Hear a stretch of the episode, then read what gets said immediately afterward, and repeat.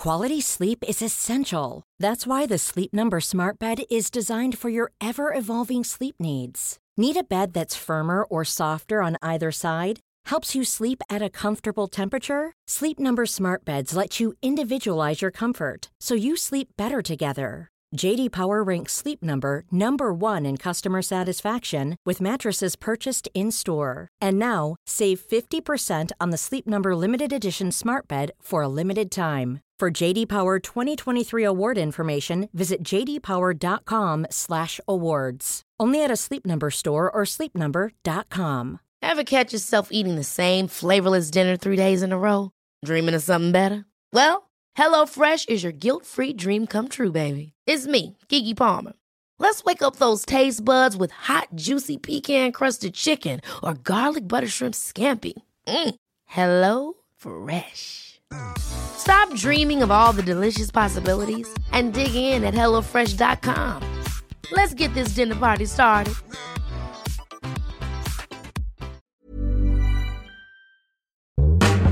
Hello, one and all, and welcome to Behind the Glass, your weekly automotive podcast hosted by two rather uninformed Nah, enthusiasts. nah, nah, nah. I'm Sam from the YouTube channel Seen Through Glass, I'm Tony from Gravelwood Car Sales. and you can watch us each week. We hope you enjoy the episode.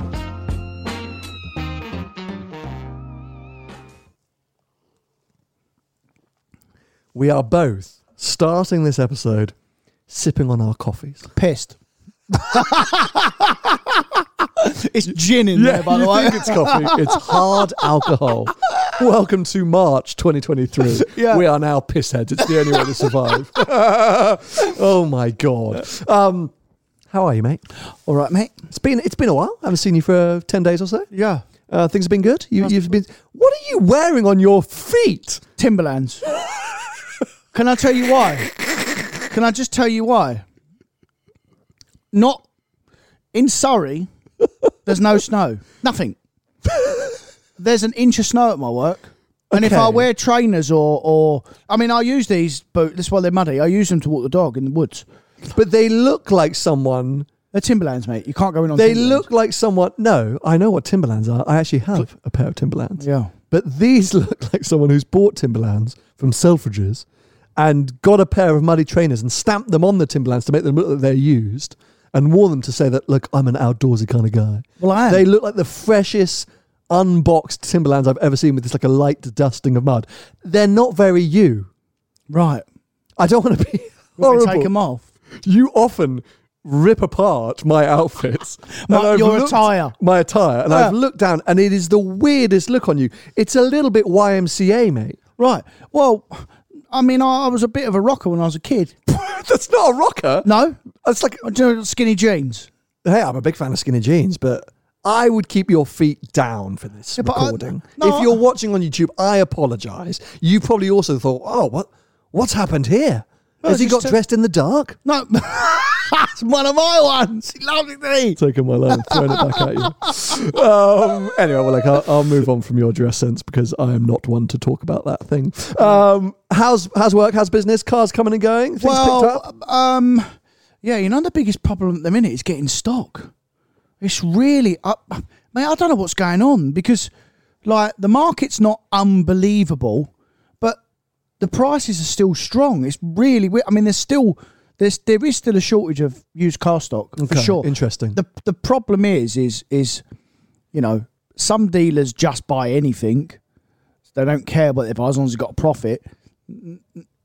My cars have to be of a certain stature, you know, and a lot of other dealers are like that. You know, they've got to they've got to meet a certain criteria, and it's just getting harder and harder to find that car. to find the good stuff. Yeah, so um, but we keep going. You know, it is what it is. Well, yeah, you always continue, don't you? Carry on. Like, It's a good old Yeah. British mentality. Uh, but I would have to say, for my very casual auto trader browsing, you know, favorite pastime of mine, um, I would say that applies to a lot of the cars that I've been looking at. You know, take Challenge Stradalis, uh, Bentley Continentals less so, uh, Project 8s, you know, just quack, wacky stuff where there's usually a few cars knocking around.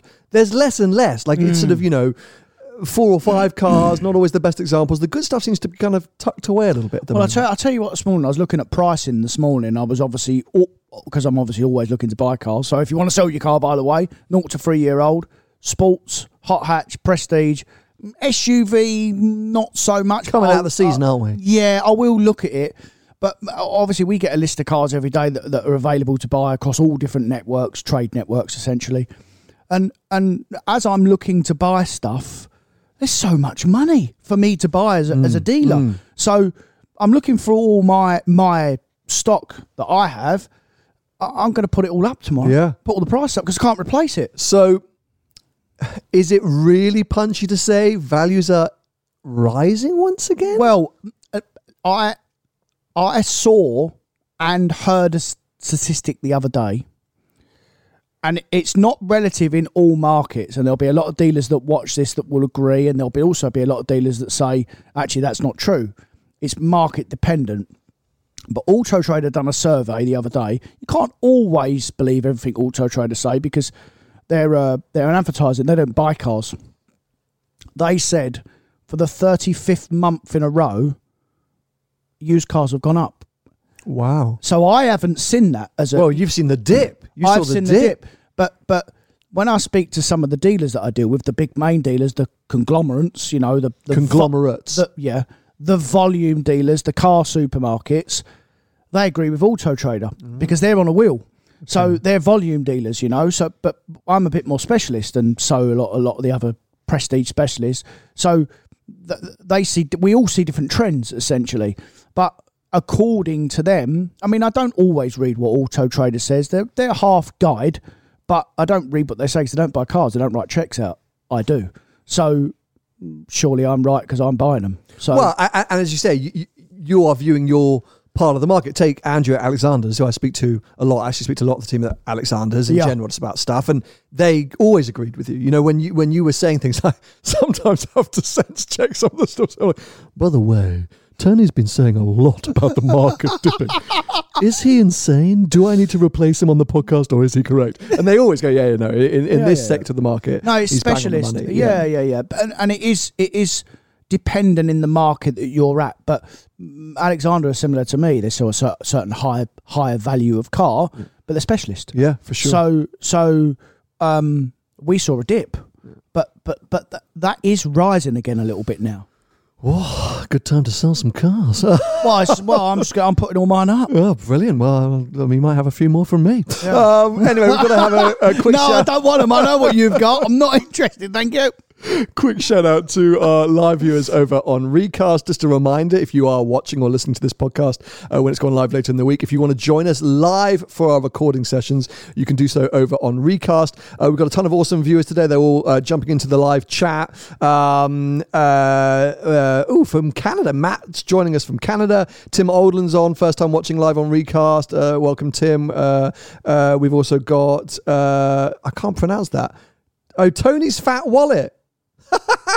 Tony's Fat Wallet, who likes your Timberlands, says, Get your boots up on the table, Tony. Don't listen to Sam. So, Yeah. um, anyway, great to have them on board. So, yeah, as I say, if you want to join us for, for, for the live streams and get in the chat, you can do so.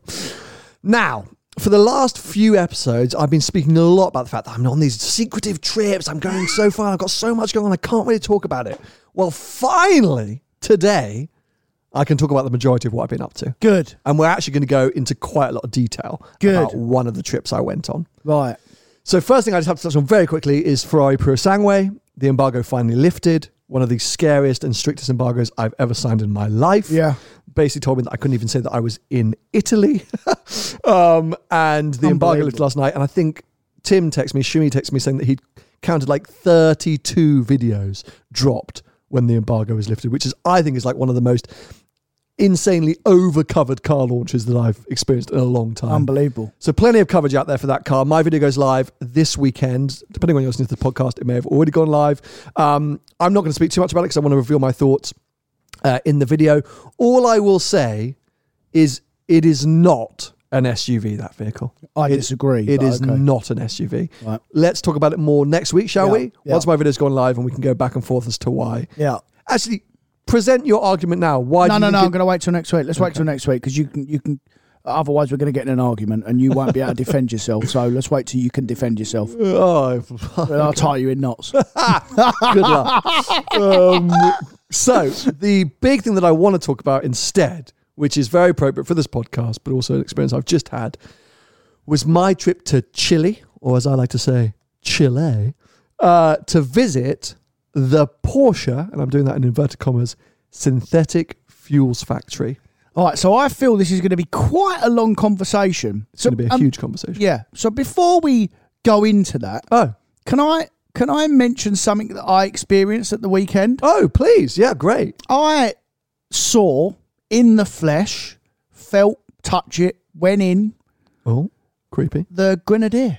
No way. I did, yeah. Okay, how, what, when, where, why? So um, there's some there's like these little pop up dealers that are uh, starting to pop up. Sure, because I don't think they're actually building dealerships, are they? I don't think, I don't think you're going to have an Ineos, or this was a Ineos. So this was basically a hut, an office with a car sitting outside in uh, Sevenoaks. Okay. Right uh, outside the Aston Martin dealer. And I was driving past and I saw it. And then I thought, oh, perhaps I'll go and have a look. And at- at the weekend, I did pop in. So they are actually going to have a dealership there. So they're Oh. going to move the little Aston Martin dealer into the bigger showroom next door. And they are going to have a Grenadier dealer at, Wow. in Sevenoaks. Wow. So yeah, and there are going to be some dotted around. So um, so I goes in. Uh, I couldn't drive it because it was like a prototype vehicle. Um, but it was good to see, good to get in, good to see the finish and the pricing and whatnot. And my initial thoughts about the car, I think I was spot on. I mean, absolutely not a chance in the world would I buy one of them over a Defender. interesting. I, I, I, I, I, I, I was told, and you've told me that it is good to drive, but even the the guy who was talking me round it, he said it is very niche, which it is. We know that, and for a purpose, for one purpose, what from what I saw is perfect. For if you live in a farm in Wales or in Scotland, and all you want to do is go on farmland and you want to wreck it, it's very rugged inside. Um, but it shows you all the little neat, neat tricks, all the holes so you can hose Yeah. it down, or the attachment bits. yeah, it's been very. The one good thing about it, it's been very well thought out, built wise, to the point like the panels and the bumpers, like they're in five different um, sections. So if you hit a bumper, you just replace that little bit. It's- like Lego. So that that bit's good. There's lot. There are some good bits, and if it, if it's very specific for one purpose, I get it. But the problem is, like I said before, we're in 2023, and it is very similar price. They do commercial as well, by the way. So they do two commercials. 54 grand for the commercial. Yeah, and um, and uh, It's uh, the bog standard spec. So you do, you have 54 is the commercial, 59 is the bog standard car, which then you've got a plus options, and then 69 is the big Belstaff edition with the theoretically all the bells and whistles, but actually not all the bells and whistles. Well, all the bells and whistles apart from SatNav because SatNav is not available full stop because they don't believe in it and they're going to just Apple CarPlay. which is also the same for the Purosangue. That doesn't surprise me at all, but I didn't know that. But that does not surprise me. Why are you coming at this from an aggressive stance? Because I would actually say this is a move that has been long overdue. I I I would agree. I would agree. But there are certain times that a sat nav in a car can be especially like especially some of the German stuff is easily as good as the as the smartphone sat nav. But me personally, and so do most people I know, I know you the same, you just use Google Maps or Waze or what whatever and it just goes on the screen. So I completely agree. And especially nowadays like like Ferrari, I'm all, I'm almost a little bit surprised with Ferrari. Not now you've just told me because it's two grand for sat nav. It, it was what like on the launch. I was like, "Oh my god!" Wow. like, I think my video is about twelve minutes Yeah. talking about the fact there's no sat nav. Fair. But I look forward to talking about it. especially if you're a startup company, why on earth are you going to buy in or develop that tech when you know in large parts of the world most people are using Apple CarPlay or Android Auto? Auto. Now, the only thing which I would say to defend that or to, to go against that was I had a quick conversation with some people in Europe about it after I'd driven the Purosangue. and they explained obviously data packages.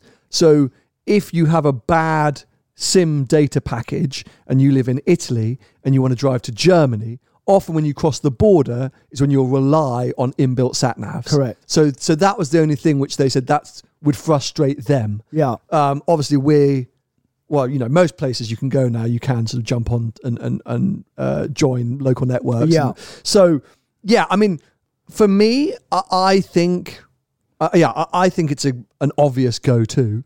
Um, the one thing that's always frustrated me is when you have Apple CarPlay or Android Auto, Auto on a screen on the central dash, and then behind the steering wheel in the instrument cluster, it still shows you the inbuilt sat nav. Yeah. That's yeah, yeah, the thing yeah. that really frustrates I'm me. sure they'll they'll they that, that's the data thing. They'll, I'm sure they'll sort that out. For sure. But uh, the uh, the just short about the Grenadier, it's literally what I thought it was going to be.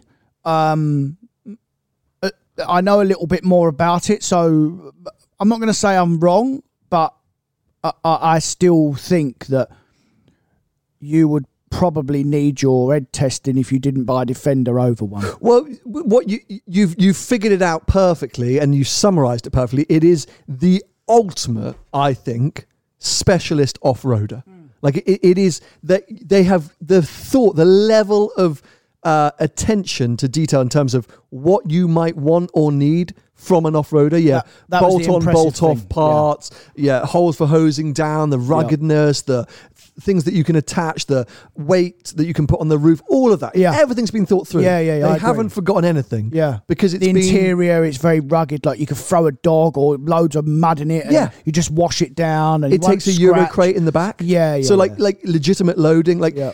but that's because it comes from somebody who is super passionate about Yeah, yeah. extreme off roading. Yeah, yeah, fair. And I said in my main video, which you wouldn't have watched, so you don't know, just just the point you made is that the unfortunate thing for that vehicle is that these days people use their cars in so many different ways. Correct, yeah. And and it it is such a niche specialism that to try and launch it in a mass market way, which is what I think they've done, Or trying to do. or trying to do. Yeah. That's where they felt. If it just came out of like, look, we've, we've made this super specialist vehicle. We're only going to reach out to off roading daily, farmers weekly, Clarkson's farm. We're going to give one free to the Red Cross. You know, you'd be like, great, what a cool thing. Like it's like a military vehicle. but it won't make any money. No, no, it that- and of that's course. exactly what he's good at, making money. By the way, And that, well, you say this, the problem is at 70K, the people who might use it, as you say, farmers or estate owners or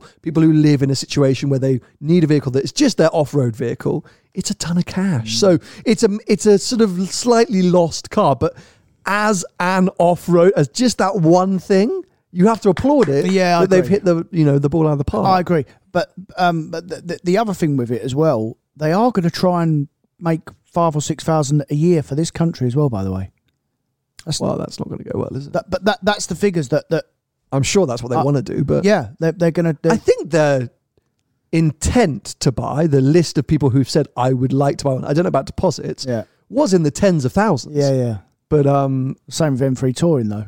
I've seen cancelled orders of them now already. really. Oh yeah, yeah. What happened to the rumours that M3 Touring was super limited? Do you remember that? People were saying they aren't going to make very many, that there wasn't an actual number, but it was going to be sort of a lower production than the Well, there are saloon there are there are definitely going to be less than saloons and and M4s. One hundred percent. There's definitely less because the allocation's less. Yeah. So um, I know that for sure. But it's still BMW mass produced because they have to to make money. Yeah. So they and when they see a drop off of M4s and and um, M3s, they'll go, "Well, we'll keep making tourings then," because that's just what they do. And I'll tell you what else they're doing at the minute: main dealers, not just main dealers, but but mostly main dealers, especially on new cars, because we're not allowed to do this as independents. They're changing the finance rates depending on how popular the cars are. Really? They are, yeah. So if a car's not popular, they're giving you a, a lower finance rate. But if it's popular, like an M3, they're hiking the finance rate up. Wow. We're not allowed to do that as an independent because we're, we're the way we're regulated. But new cars got slightly different rules.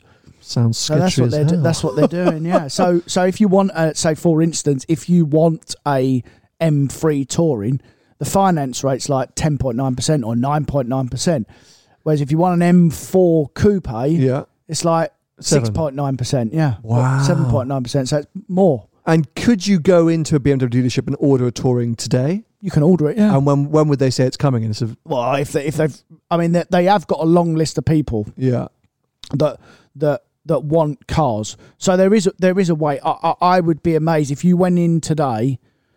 I'd be amazed if you saw it this time this next year, unless it was a cancelled order. Interesting. There's Quite a few are coming wait. through to the used market, though. I, I, I don't want to say the flippers, but there are quite they a are lot. flippers. But are they fetching overs though? Because I feel like they're all sort of list. Uh, well, they're they're li- so we've got one coming in July or June or whenever it was. I can't Okay. remember. And eh, and it's an ultimate pack car with everything on it. Every box ticked. Ev- and it was 98 grand. Okay. So if you go if you're on if you're on if you go online and look at ultimate pack cars, they're 110, 115 ish. Okay. So they're 10 or 15 over. And then the comfort pack cars, they start at 85 grand. Sure. So you know, if they've not got the ultimate pack, they're like early 90s spec roughly. And people are putting them on at a hundred grand. So yeah, they're between eight and ten grand over retail at the moment. Advertised for. I'm not saying that's what they're selling for. Sure, but that's what people are advertised for. Trying to get from. Yeah. Well, I'm driving that car real soon, so I'm quite, I'm Oh, quite mate, excited. it'll be a great car. Yeah. You know, because the M3 mm. and the M4s are fantastic cars. It's just that is is the hype. You know, real. I actually think, as we've said many times on this podcast, the hype kind of fell through its fell through the floor a Yeah. while ago, didn't it? Yeah. car's fallen a bit flat. Okay, can we talk about synthetic fuels? of course, Because I've been so excited to do this. dribbling. Something else has been embargoed, and I've just been sitting there, being like, "Oh, come on, I want to talk about this." Actually, can I just triple check the embargo? Because I got a bit nervous this morning, being like, "I, I hope I haven't got confused with some of my embargoes." Um, this would completely screw our entire podcast. Our entire life. Could you imagine if somebody's like, "Oh no, actually, It's next week. you know, you go March the sixth. Okay, fine. Um, so It's yes, the fifth today, mate. yeah, uh, it's the eighth. Don't try and scare me. like that. so yeah, I think um, we've spoken about it, and a lot of people are aware that that Porsche were developing or aiding in the development of a synthetic fuel. Uh, the news came out, I think, towards the end of last year, or maybe midway through last year, that they were teaming up with like Siemens and some other things, and and and working on a plant or factory in Chile. And, But it's and- been it's been it's been in the pipeline for a while. I think that's longer than six months, mate. Or, Yeah, I think it's maybe. been over well over a year. Maybe it's been a year that they, they first started talking about Yeah, it, yeah. and and this was kind of seen, and we definitely voiced our support of it. It's like this is great that it's now a manufacturer, and a big manufacturer like Porsche, kind of getting behind synthetic fuel, and we saw it at the time as a kind of nod to the fact that quite a few manufacturers, but definitely Porsche, are clearly thinking, well, is EV the future, or, or, or are there other possibilities for new vehicles? Well, That's I- how we read it. I think at the time when we first started to hear about this, I think we both said, and I think we should pat each other on the back. This is the answer. Yeah, oh, 100%. I, I mean, mean, we I- both said that. We've been talking for a long time about synthetic fuels, and, and heck, last year that work I did with uh, P1, Yeah. uh, putting their fuel into my 360, and uh, and we we uh, we definitely are pro synthetic or e fuels. Save the engine. Save the engine.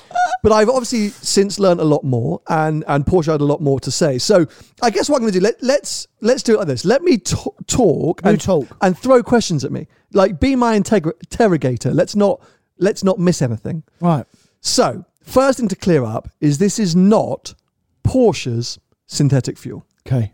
Porsche are an investor in a company called HIF, which I think is highly innovative fuels Okay. um, that have created a a pilot plant. Are they the main investor or no, twelve percent. Right. Okay. The main investor is a company called AME, which is they're like a, a coal mining company from Chile, Right. who also are big into solar uh, or, or, or part renewable energy. I think solar renewable Okay. energy. But they're an energy company. They're an energy company. Right. AME an energy company, and they're like 74% shareholder. Right. Then you've got uh, Porsche, and I actually can't remember who the other shareholders are, but yeah, so they're 12%. yeah. Yeah. But I, I believe the 12% or the majority of that money from Porsche has helped to build the site or develop this pilot plant, Right. which is essentially a sort of, yeah, let's test this out and see if this could work. Well, what they would have done as well is they would have given the product that it's going into. They'd said, you know, they would have supplied them with the with with the machine that the fuel's going to go into, right? Yeah, so the pilot plant can produce 130,000 litres a year. Right. and Porsche exclusively have that. So that all, all of that from that pilot plant, all the fuel goes to Porsche. Right. And the the claim from Porsche it's going to be used in Super Cup and at the Porsche Experience Centres. So at the moment, that's Porsche's plan. Right. Okay. But there's a more holistic view to this. That obviously HIF as a company, the, the fuel making company, have huge expansion plans to have plants in parts of America and uh, other parts of Chile and, and all around the world to be producing something like 55 million litres of So what what fuel. could what could they make at Chile? What what is their 130,000 litres. That's the most they can that's the make most. That's the most they can make, and that all goes to Porsche. at the Chile branch. At the Chile pilot plant right. Okay. that they've So- got at the moment. Right. Okay. Fine. So, but Porsche's more holistic vision is not what we may be first suspected of this is a route to save new combustion engines, Mm. but more so, this is an answer for existing combustion engines. Of course. Which I think has been our argument from day one. Yeah. Is that there's this narrative of let's all go EV. We've got to build billions of electric vehicles and we've all got to go out and buy them. We've got to scrap the combustion engine. We, we can't buy new ones. And if you're in one now, you are killing the planet and you've got to go EV. And there are so many red flags about that. And we've discussed it so many times. I don't want to go necessarily into EV bashing right no, now. no, no, no. But But the- we've done that more than enough. More than enough. Yeah. But the great thing about synthetic fuel is theoretically it gives an opportunity to switch all combustion engine vehicles to become or, or make them all carbon neutral today. Theoretically. Right. So let me ask you this, because I actually don't know the answer to this.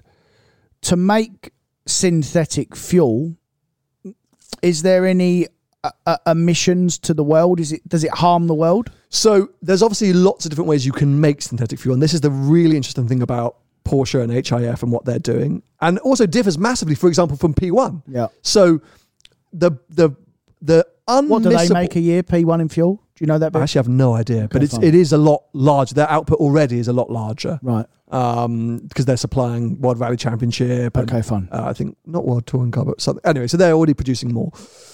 Um, so you- you need renewable energy Yeah. for the electrolysis part. Yeah. So that's why, for example, this plant, this pilot plant's in Chile, because they basically have unlimited wind. in that part of the world, the average wind speed is like 90 to 120 kilometers an hour, Okay. like six months of the year. So they've got so much wind. And wind is more, um, has a better energy rating than solar. Your dream is onshore wind. Easy, easy, most easiest way to recycle, basically. Yeah, to, to, to, to get the renewable, you want onshore wind, then solar, then offshore in terms of cost to energy, you know, results. Um, so the actual, yeah, emissions from that plant is zero. There's nothing. Water, um, I think a little bit of hydrogen in one of the processes.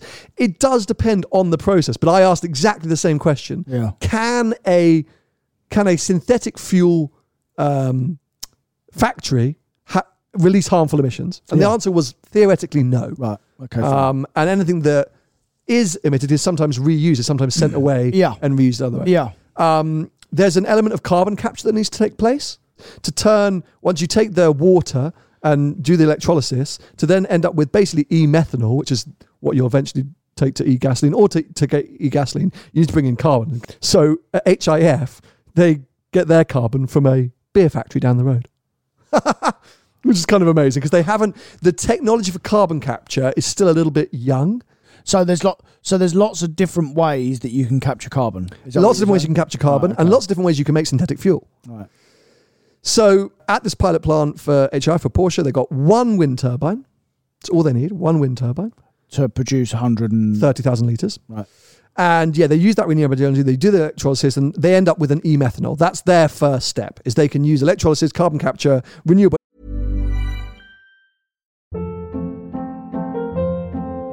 Hold up. What was that? Boring. No flavor. That was as bad as those leftovers you ate all week. Keke Palmer here, and it's time to say hello to something fresh and guilt-free. Hello Fresh. Jazz up dinner with pecan-crusted chicken or garlic butter shrimp scampi. Now that's music to my mouth. Hello Fresh. Let's get this dinner party started. Discover all the delicious possibilities at hellofresh.com. Quality sleep is essential. That's why the Sleep Number Smart Bed is designed for your ever evolving sleep needs. Need a bed that's firmer or softer on either side? helps you sleep at a comfortable temperature? Sleep Number Smart Beds let you individualize your comfort so you sleep better together. JD Power ranks Sleep Number number 1 in customer satisfaction with mattresses purchased in-store. And now, save 50% on the Sleep Number limited edition Smart Bed for a limited time. For JD Power 2023 award information, visit jdpower.com/awards. Only at a Sleep Number store or sleepnumber.com. Life is full of what ifs. Some awesome, like what if AI could fold your laundry? And some, well, less awesome, like what if you have unexpected medical costs? United Healthcare can help get you covered with Health Protector Guard fixed indemnity insurance plans. They supplement your primary plan to help you manage out of pocket costs. No deductibles, no enrollment periods, and especially no more what ifs. Visit uh1.com to find the Health Protector Guard plan for you. Energy and they end up with e-methanol. For Porsche and HIF, when they gave us the briefing, and as you can tell, I got a little bit lost. they were like, okay, you know, this is how we use the renewable energy, the carbon capture, and we end up with e-methanol. And actually, they they sell a lot of the e-methanol because it can be used in lots of different ways. Okay. So they don't use all the e-methanol for e-gasoline. But then they went, and then we have a room which is called the the M to G room, methanol to gasoline, and then we turn it to gasoline. And, and then when we get the gasoline, everyone was like, whoa. Why do they turn it into gasoline? everyone was like, Well, they didn't sorry, tell you that bit? Sorry, the MTG room. Like, how does? Because that seems like quite a fundamental part of the process. Well, well, is there a tank in there? I mean, what happened? and they said, "Oh, we'll go on a tour and we'll show you." And we were like, "Right, that seems a bit weird." So then we're filming on the tour, walking around, and we get to this big building. They go, "Right, so no cameras allowed in here." oh, In we go, and there's all these complicated pipes. They go, "This is the MTG room." We're like, "Right." And the guy goes, "Okay, let me explain how this works." He probably talks for like five or ten minutes in, I guess, chemical jargon oh, I'd gone right over my head. that literally we're all standing there being like, what? He is tripping on his words constantly, being like, no, sorry, then that pipe, like, He didn't gets to know. the end, and I look at the guy from Porsche, and the guy at Porsche who is, I mean, head of e-fuels at Porsche. He's been a, an engine builder. He's studied chemical site. Like, he's like, even I don't understand this. And I'm like, what is happening in this room? Yeah. Turns out one of the other predominant partners in this plant is ExxonMobil. Now, the technology in the MTG room is ExxonMobil technology. Ah, That and no one knows about. they developed in the 80s or 90s during the Wall Street crash when fuel prices, oil prices went through the roof and they needed to find a way to convert other things into, into fossil fuel gasoline in a cheaper way. It's top secret. That's the money. That is the the juice. Is the Right. ExxonMobil technology. right. But And do they have any any shares in the company? yeah. But I'll be honest, it really smelt funny that stage. so I spent a week with Porsche doing an activation about their synthetic fuels and the e-fuels, and that section just got me a bit shook. I was just a bit like, no one here has understood this process. You've tried to rush us in and out, and ExxonMobil are in, involved. And look, I am one of the biggest synthetic fuel fans and flag bearers in the world here. I want this to work, and I think it's brilliant that Porsche are doing it. But the one thing that they need to figure out is their messaging around M to G, because I cannot sit here right now and explain to you how that works. Well, what what I would probably gather from what you've just said is that maybe there is not a way to make any sort of fuel, whether it be electric, petrol, synthetic fuel, without emitting some sort of carbon emission to the world. No, no, there's no emissions from this process. But There's only water. but they're hiding something though, mate. that what they're doing apparently this is the source apparently like, uh, like the sauce this is like the mcdonald's secret recipe the reason they can't tell us exactly the process is because this is exxonmobil technology which is their that's their usp Right. they've had to buy in so there- there's a reason why they Almost like copyright. Then. it's copyright right. Okay. but but there should be a basic explanation of the process the chemical process to turn e-methanol into e-gasoline that we can follow but maybe they don't want to tell you because they don't want other people to copy and then mass produce it, and they're not the first on the, on the potentially scene. pot- potentially I I would say that might be what they're, they're just trying to protect their brand. Potentially. But no matter what, that was a bit vague Yeah. at, at that point. But fundamentally, you end up with, yes, an e gasoline, e methanol that was wasted in the process, but you can then upsell, and, and water.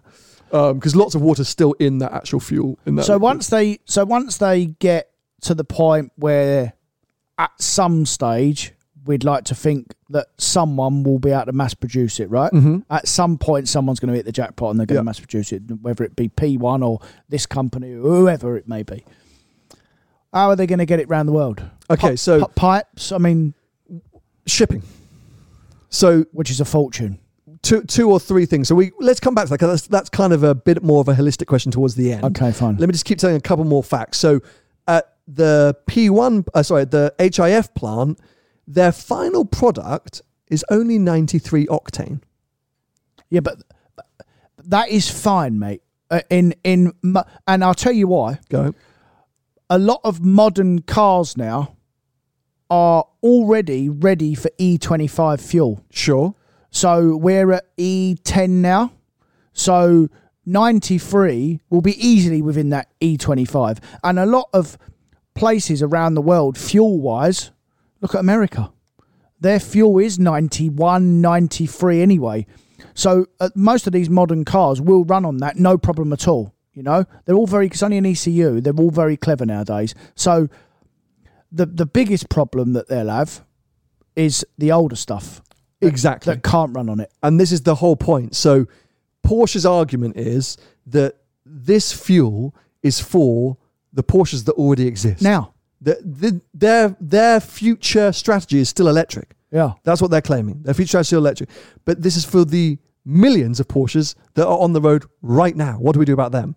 And so 93 octane isn't ideal. And also in motorsport, because let's not forget, Porsche are claiming that they're going to use this in Super Cup. They're going to want a higher octane, 1 million percent. And for HIF, their only way to do that is, wait for it, send the fuel to ExxonMobil, who then use non carbon neutral additives to up the octane.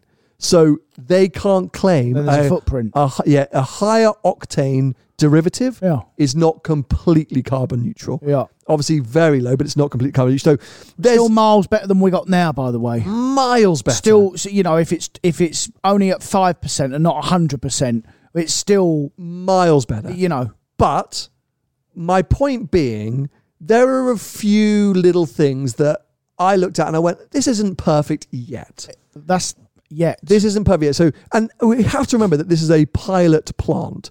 This is Porsche, HIF, all this company figuring out how to or, or, or how to perfect a potential synthetic fuel. and can I tell you something else as well? There'll be there'll be plants, companies around the world that will be even further advanced of what you've seen. We just don't know. Oh yeah, well, it. I, They'll- be miles ahead. I, I don't want to keep beating this bush because well, P1, you should pay, pay me to do so, but and me.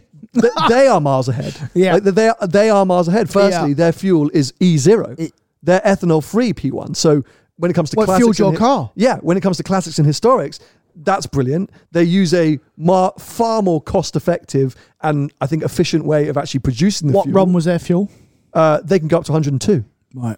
um, and they they use non-fossil additives. Right. Um, so I, I think they are more advanced, and also they are consumer ready now. You can go buy a, a tank of, uh, uh, or even sorry, a cylinder, a barrel of P1 tomorrow if you wanted to, or today. Six, six quid a litre. Six, yeah, six, six, Yeah. six euros a liter. Yeah. But that, you know, early adopters, that's always going to be. Yeah, yeah. Porsche or HIF don't have a figure. Firstly, because it's not for sale, but even if it was, it would be far higher because they're producing a much smaller batch. No, Porsche are doing it to protect their brand. They're not doing it for any other reason. They're just literally doing it to protect their brand to keep the the the, the combustion fleet that they have around the world going now. And they're going to come to market and they're going to say we're we're one of the first.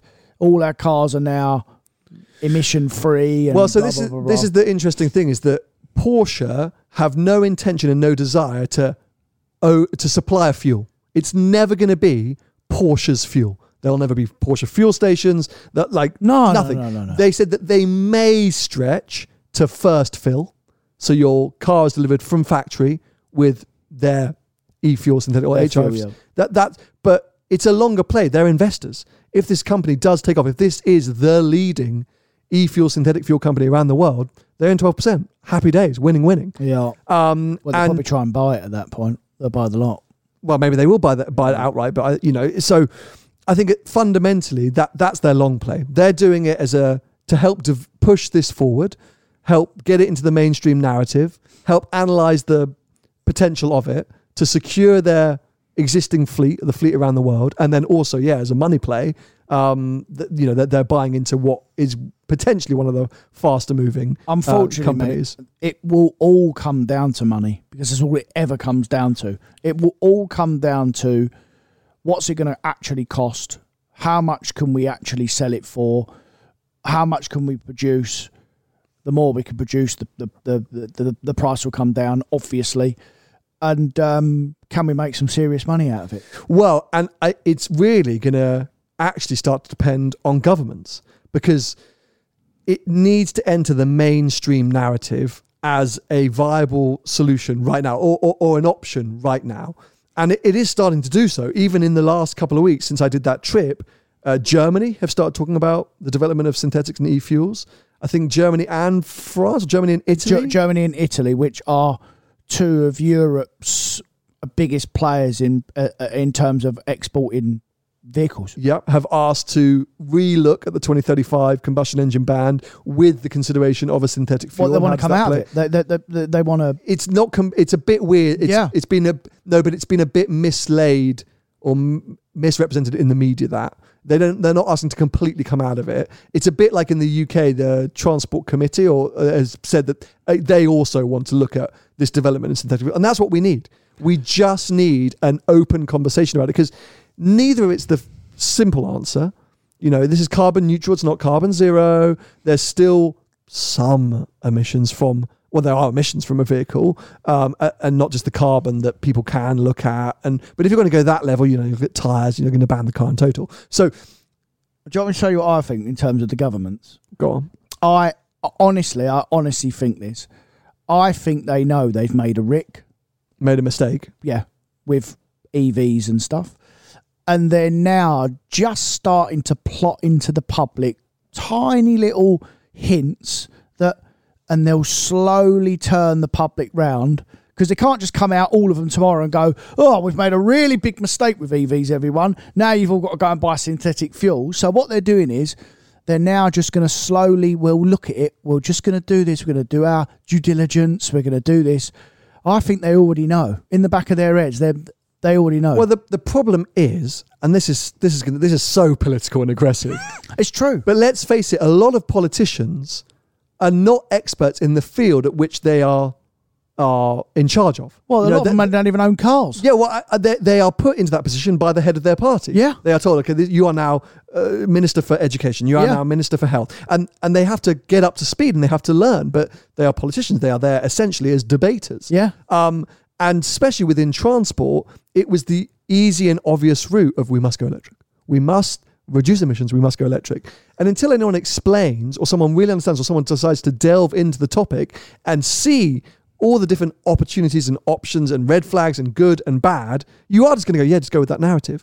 But thankfully, luckily, over the last 12 months, more and more people, and people like Porsche getting involved in a synthetic or e-fuel has helped to raise awareness. And people start going, by the way, what's this? What's the deal with this synthetic fuel stuff? And some switched on people within governments or within committees are starting to go, we all need to start looking at this because this actually does make quite a bit of sense. There's also been some very, very switched on people as well that actually not lately, but very early on said the EV weren't going to work. Well, but EV does work in some situations. In it's, some. it's mass adoption that doesn't work. Correct. And this was the other thing, you know, being in in Chile. I like saying Chile. I don't like saying Chile. I like saying Chile but why though? because it's cool. Like Chile. That's how they all say it there. Is it? Yeah, from Chile. Um, I wonder if they say it like that because it's always windy. I think it's because that's their. Can't catch their breath. Yeah. I think it's just their pronunciation. Um, didn't see an EV in Chile. No, of course oh, you didn't. is in that part of the, the world. and, you know, and it, it, it, it reiterated that point that in many parts of the world, an EV infrastructure doesn't make sense and is almost impossible to implement. And let's go back to the point you made about okay, so you've you've made your e-fuel or synthetic fuel in Chile. How do you now get it around the world? So I need to remember. I've probably got a slide somewhere. It'll be in my video when it goes live about where these plants are going to be. So the Chilean plant, the big mother chucker plant that's going to be doing 50 million barrels, that's going to service Europe because it's on the Magellan Strait, uh, which it goes between the Atlantic Ocean and the Pacific Ocean. So is that a pipe? They're no, gonna shipping. So that is All shipping. shipping. That is all shipping. Right. But there's one in Texas that could be piping. But obviously, ships. So I didn't know this. There's already quite a few ships working on biofuel. I, I said this. To Oh, you you said that to me as well? I, I said this to you the Oh, other week. I said that there, there's there's Cruise liners cruise liners that are really pushing, um, running on on bio and zero fuel. Okay. like they're really advertising the fact that they want to be the first to do it. That's So- in the media now. Tank tankers the same apparently. So it can be an efficient way, and it can be a carbon efficient way to get the fuel around the world. Yeah. So they've already thought of that. and Yeah. that- that's a big part of it. And you know, when you look at the other route, so hydrogen or pure electric, because really that's our three options right now, isn't it? Moving forward, synthetic fuel, hydrogen, or electric vehicle. At the moment, that's what we've got to Yeah, consider. but the problem is with with the difference between synthetic fuel and the hydrogen and the EV is that synthetic will work for everyone and everything Today, today, now, right now, tomorrow, That's whenever. the, the thing to reiterate is legitimately you could put a synthetic fuel, if it's made correctly, in any vehicle from any era, and it will it should perform exactly like normal fuel. And you can even mix it with normal fuel. yeah.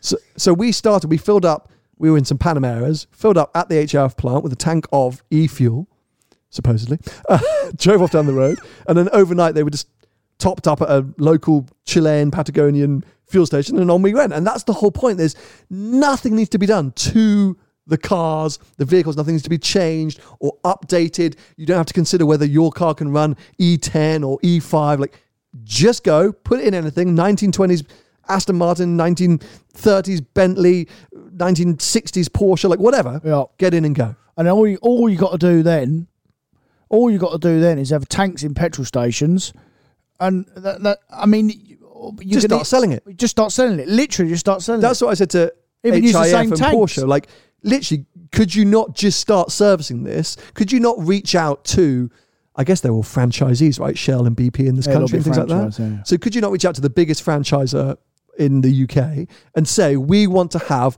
one pump at each of your stations, which is a synthetic fuel, and let it let consumers decide? Because okay, six liters, six euros a liter. I'm not filling up my car for that. No, but no, no. Am I putting twenty or thirty quid in? Maybe, because you can mix it. I don't have to fill up the car, but I can top it up. I might be three quarter tank and think, heck, I'm gonna I'm gonna have a little bit more carbon neutral because it it genuinely works like that. And as more of us buy and demand a minute. increases, the price will come down. fair. But but wait a minute, mixing it does it do, does it still give you the same? Well, no, well, cut? of course not, because if you're running on a 50% E5 fossil fuel and 50% E0 synthetic fuel, the part of your mission, 50% of your emissions, will still have carbon, a, a fossil fuel But, carbon. all right, then let me put it another way. Then, so say you had half a tank worth of normal fuel Mhm. and half a tank worth of synthetic fuel, right? So Mhm. you had a full tank of fuel. Mhm. Would the emissions be the same if you just had half a tank of synthetic and no fuel, or vice versa? What what I'm trying to say is the percentage. So, so the emissions don't change, obviously. yeah, The emissions are always the same. of course. It's just the fact that they are neutralized by the carbon that was captured during the production of the fuel, the synthetic fuel. yeah, So so it just means if you're emitting 230 grams, whatever per blah blah blah of carbon, 50% of that theoretically has been neutralized in the production phase. right. Okay. So the emissions doesn't change. So, but it all helps. It all helps, and the Yeah. more demand, the more the price will come down. Yeah. Um, Well, that's the key. Mass. yeah, Of ma- course. mass is absolutely the key. Um, it, it was a it was a fascinating insight for sure, and really exciting. And I'm glad Porsche are pushing in this space.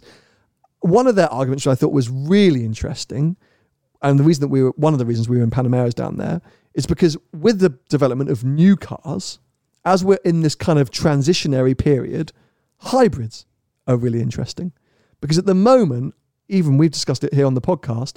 There's a lot of positivity around hybrids, right? Of course. And even Formula One are working hard on hybrids. Lots of racing and Well, they run hybrids. mate. Exactly. So, but aiding with the development of road Yeah. car hybrids, etc., etc. If we all buy hybrids between now and 2030 or 2035, they will be on the road and still need to be fueled up, right? Yeah. But the stats for Panamera, I think uh, they've sold 350,000 Panameras around the world to date. In countries like UK, Austria, people are very pro hybrids. That's the narrative. As I say, we're all, gonna, we're all very pro it. But in many parts around the world, the majority of the world, people don't understand hybrids.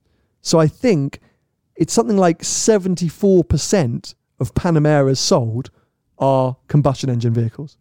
And that will continue. So even though we're sitting here going, oh yeah, hybrids great, hybrids great, we're going to buy more and more hybrids, in many parts around the world, they're not. Yeah. And so between now and 2030, 2035, there is still going to be tons of new combustion engine vehicles hitting the road. Yeah. And so that's what they're saying. You know, that, that, that's why Porsche's thing is like, you know, we're going in this direction. We're helping to develop new hybrids. We're helping to develop EVs, but we are advanced in this. We are the early adopters of this tech. Many parts around the world, people are still just buying straight combustion engine vehicles, and that's look at look at look at America yeah. and China. I Well, mean, there you go. What did we? I mean, w- uh, we was in we was in like hybrid and electric city when we went. But we barely saw a Tesla or a hybrid. There was all big combustion cars. When that escalated, I mean, my God, doing Yeah. full MPG around yeah, town. literally, yeah, That seemed totally normal. yeah. Um, so, uh, uh, those of you in the live chat, p- please feel free to shove any questions or, or, or anything that you can um, uh, think of or anything around something that feels that you might want to ask us. I'm just seeing here, uh, Tony's Fat Wallet is back saying, I thought ethanol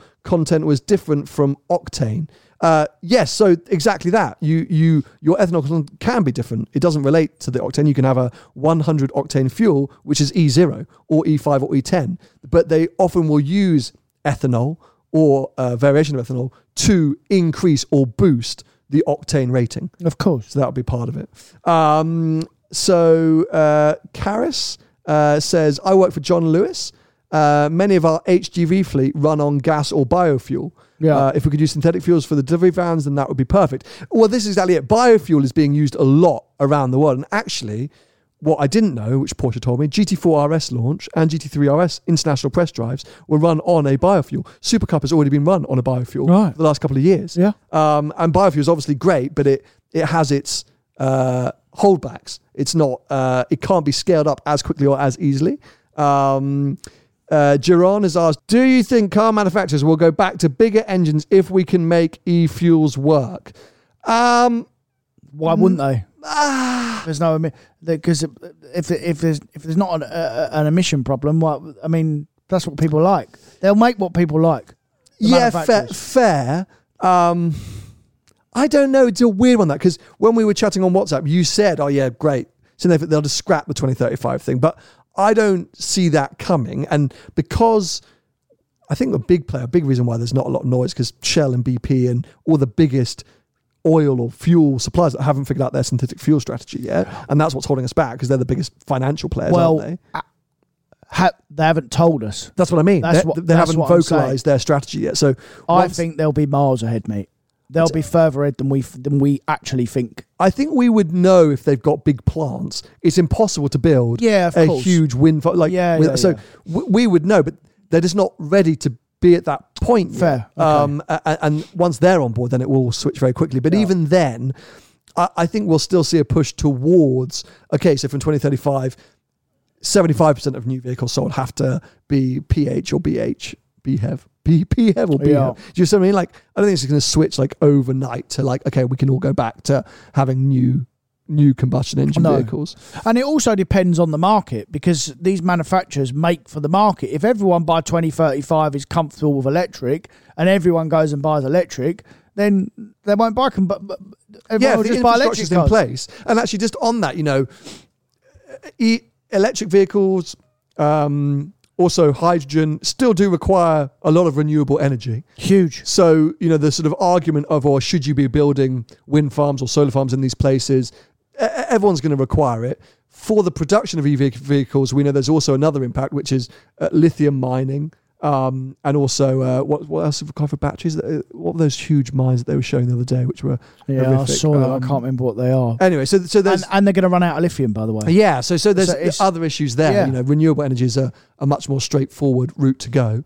Um, I'm just holding tight because I've got a couple more questions coming in from the live chat. Just want to see what anyone else wants to know about the old synthetic fuels. Um, uh, Matthew Bauer has said, "I hope new fuels help my Alfa QF fuel economy." I'm not so sure about Oh, that. nothing. Just throw that car in the bin. Nothing's going to help you with that car, son. Uh, Rube Studio, when are you launching STG f- synthetic fuel? Install a pump at Podium Place. That, you know what we should do?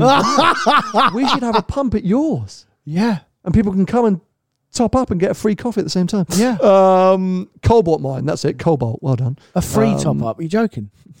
No free free, free coffee. Oh, free coffee. Yeah, yeah. Pay for the fuel. Yeah. Get coffee. Six quid a litre.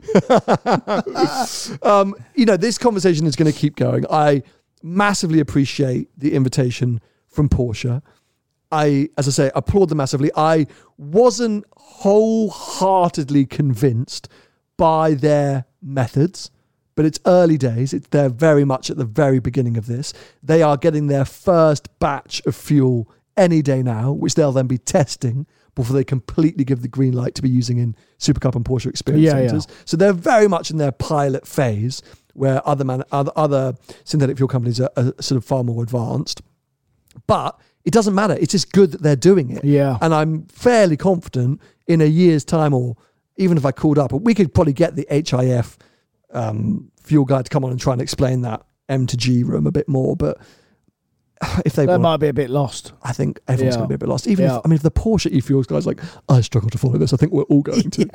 Uh, And that oh, have- good point. Someone just put free coffee and fuel with every 918 ride. What's happened to our 918? Well, I don't know. Have we got any money yet? I think we should launch it. I've decided I think we should launch it. okay. and we're gonna we're gonna do 25 pounds a subscriber. Please. 25 quid. 25 quid because I just lo- I looked at 918 values, they're up to like 1.2, 1.4. Oh, they've gone up, yeah. Yeah. So 25 quid a subscriber. We'll run the car for a year, many events, many things, and then we give it away at the end of the year to one of those donators. Done. Brilliant. If we raise a grand, we'd give it all back to you. uh, anyway, um, It'll pay for a Christmas party. that's exactly it. uh, the Purosangue video goes live on Sunday. We'll be talking more about that next week. Uh, and then the synthetic fuels video actually doesn't go live for another couple of weeks. It's a big production from my side. So that won't go live for a few more weeks, but you'll see and hear more about it then. You've and also, didn't you? it was an epic, oh, massively, for three days in Patagonia. That was Oh, a big, no. big, big bit of content. But yeah, more thoughts, more of my holistic thoughts about synthetic fuels in case you missed some of our previous conversations or some of our chat um, uh, about the 360 and things like that. Uh, that will all be included in that piece of content. Anyway, we're going to wrap things up there for this week. Uh, if you want to join us uh, in the live chat for our next episode, head over to recast.tv forward slash behind the glass. You can be submitting questions as well, like we've had from our amazing audience today. Thank you, by the way, for all of you who have been watching live today. Uh, of course, you can still enjoy episodes uh, over on YouTube and audio only on Spotify, Apple Podcasts, Amazon Music, etc. Uh, if you want to follow Tony in the meantime, he's at Tony Gravel Car Sales on most social media platforms. I'm at Seen Through Glass on most social media platforms. And yeah, we'll be back with you for another episode next week. Bye bye. See ya. Uh, thank you, everyone. Um, we missed a couple of questions. George, by the time you get enough donations for the 918, the value would have gone up another 200k. Lovely. Good point. Uh, Owen, do you record these live at the same time every week? We actually don't. We we usually do record on a Monday around 1 p.m. That's our most regular slot. Um, but at the moment, with the amount of travel I've got on, and Tony's about to go on a trip too, sometimes they shift to a Wednesday. But I'm about to book in our next couple of weeks, so you'll be able to go and book your place for future live streams. Um, uh, yeah, for the next few weeks. So keep your eye on the recast page this afternoon. But yeah, thank you all very much for tuning in. Uh, we'll be back with you soon. Bye bye. See.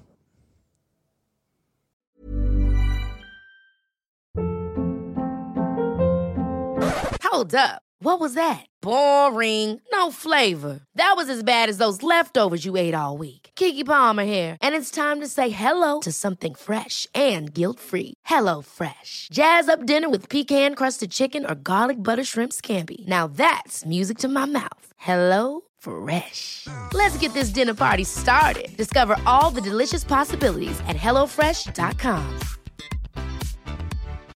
It's the Kia Summer Sticker Sales Event, so give your friends something to look at, like a B&B with an ocean view, an endless field of wildflowers, or a sunset that needs no filter. Make this a summer to share and save with a capable Kia SUV or powerful sedan. See your local Kia dealer or visit kia.com to learn more. Kia, movement that inspires. Call 800 334 Kia for details. Always drive safely. Sale applies to purchase of specially tagged 2024 vehicles only. Quantities are limited. Must take delivery by 7824.